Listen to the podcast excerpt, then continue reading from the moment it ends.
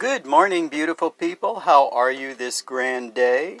A beautiful morning in SoCal. Light blue winter skies light our path. I sincerely hope the weather may be pleasant where you may reside.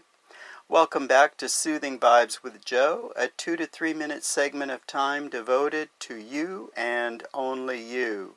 Breathe in ah, and breathe out. Let your mind wander. Enjoy being yourself, if only for a moment. So, today's mind game three world capitals. Okay, A. France, capital Paris. B. England, capital London. Well, those were easy. Let's switch continents. China, capital Beijing, B E I J I N G, since 1421. It took a brief hiatus from 1928 to 1949 when the capital then was moved to Nanjing. And our joke for the day, thanks to dear friend, what do you say to a well dressed cactus? Boy, do you look sharp. a little desert humor here. Anyway, so let's get to our thought for today. Uh, today's thought is a fable of two brothers, smart and stupid. Smart and stupid.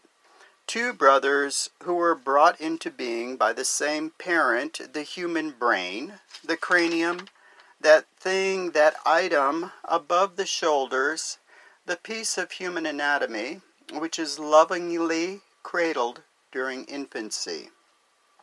Smart was the hot looking good brother. Everyone always wanted to be around Smart. Great athlete, outgoing, personable, a five gold star personage in charge of such things as decisions, learning, discipline, and such, and a perfect, dependable planner of events. Stupid, on the other hand, was the brother uh, many people stood away from. Kinda gangly, a little acne, unruly hair, mopey socks. You get the picture. Uh, stupid was less dependable for action, but that brother was in charge of such things as love, fear, angst, anxiety, and inner revelation. One day, a huge problem arose that the parent, the brain, could not resolve. In vain it turned to Smart, the young, dependable sibling, who would surely have a plan. Smart always has a plan. Success, no. Despite all the well trained rehearsal and preparation, Smart's plan failed. In desperation, Brain turned to Stupid, who just smiled and said, Do what you feel is right. Brain, don't overthink it. You see, my sibling and I, Smart, are equal halves of the same whole.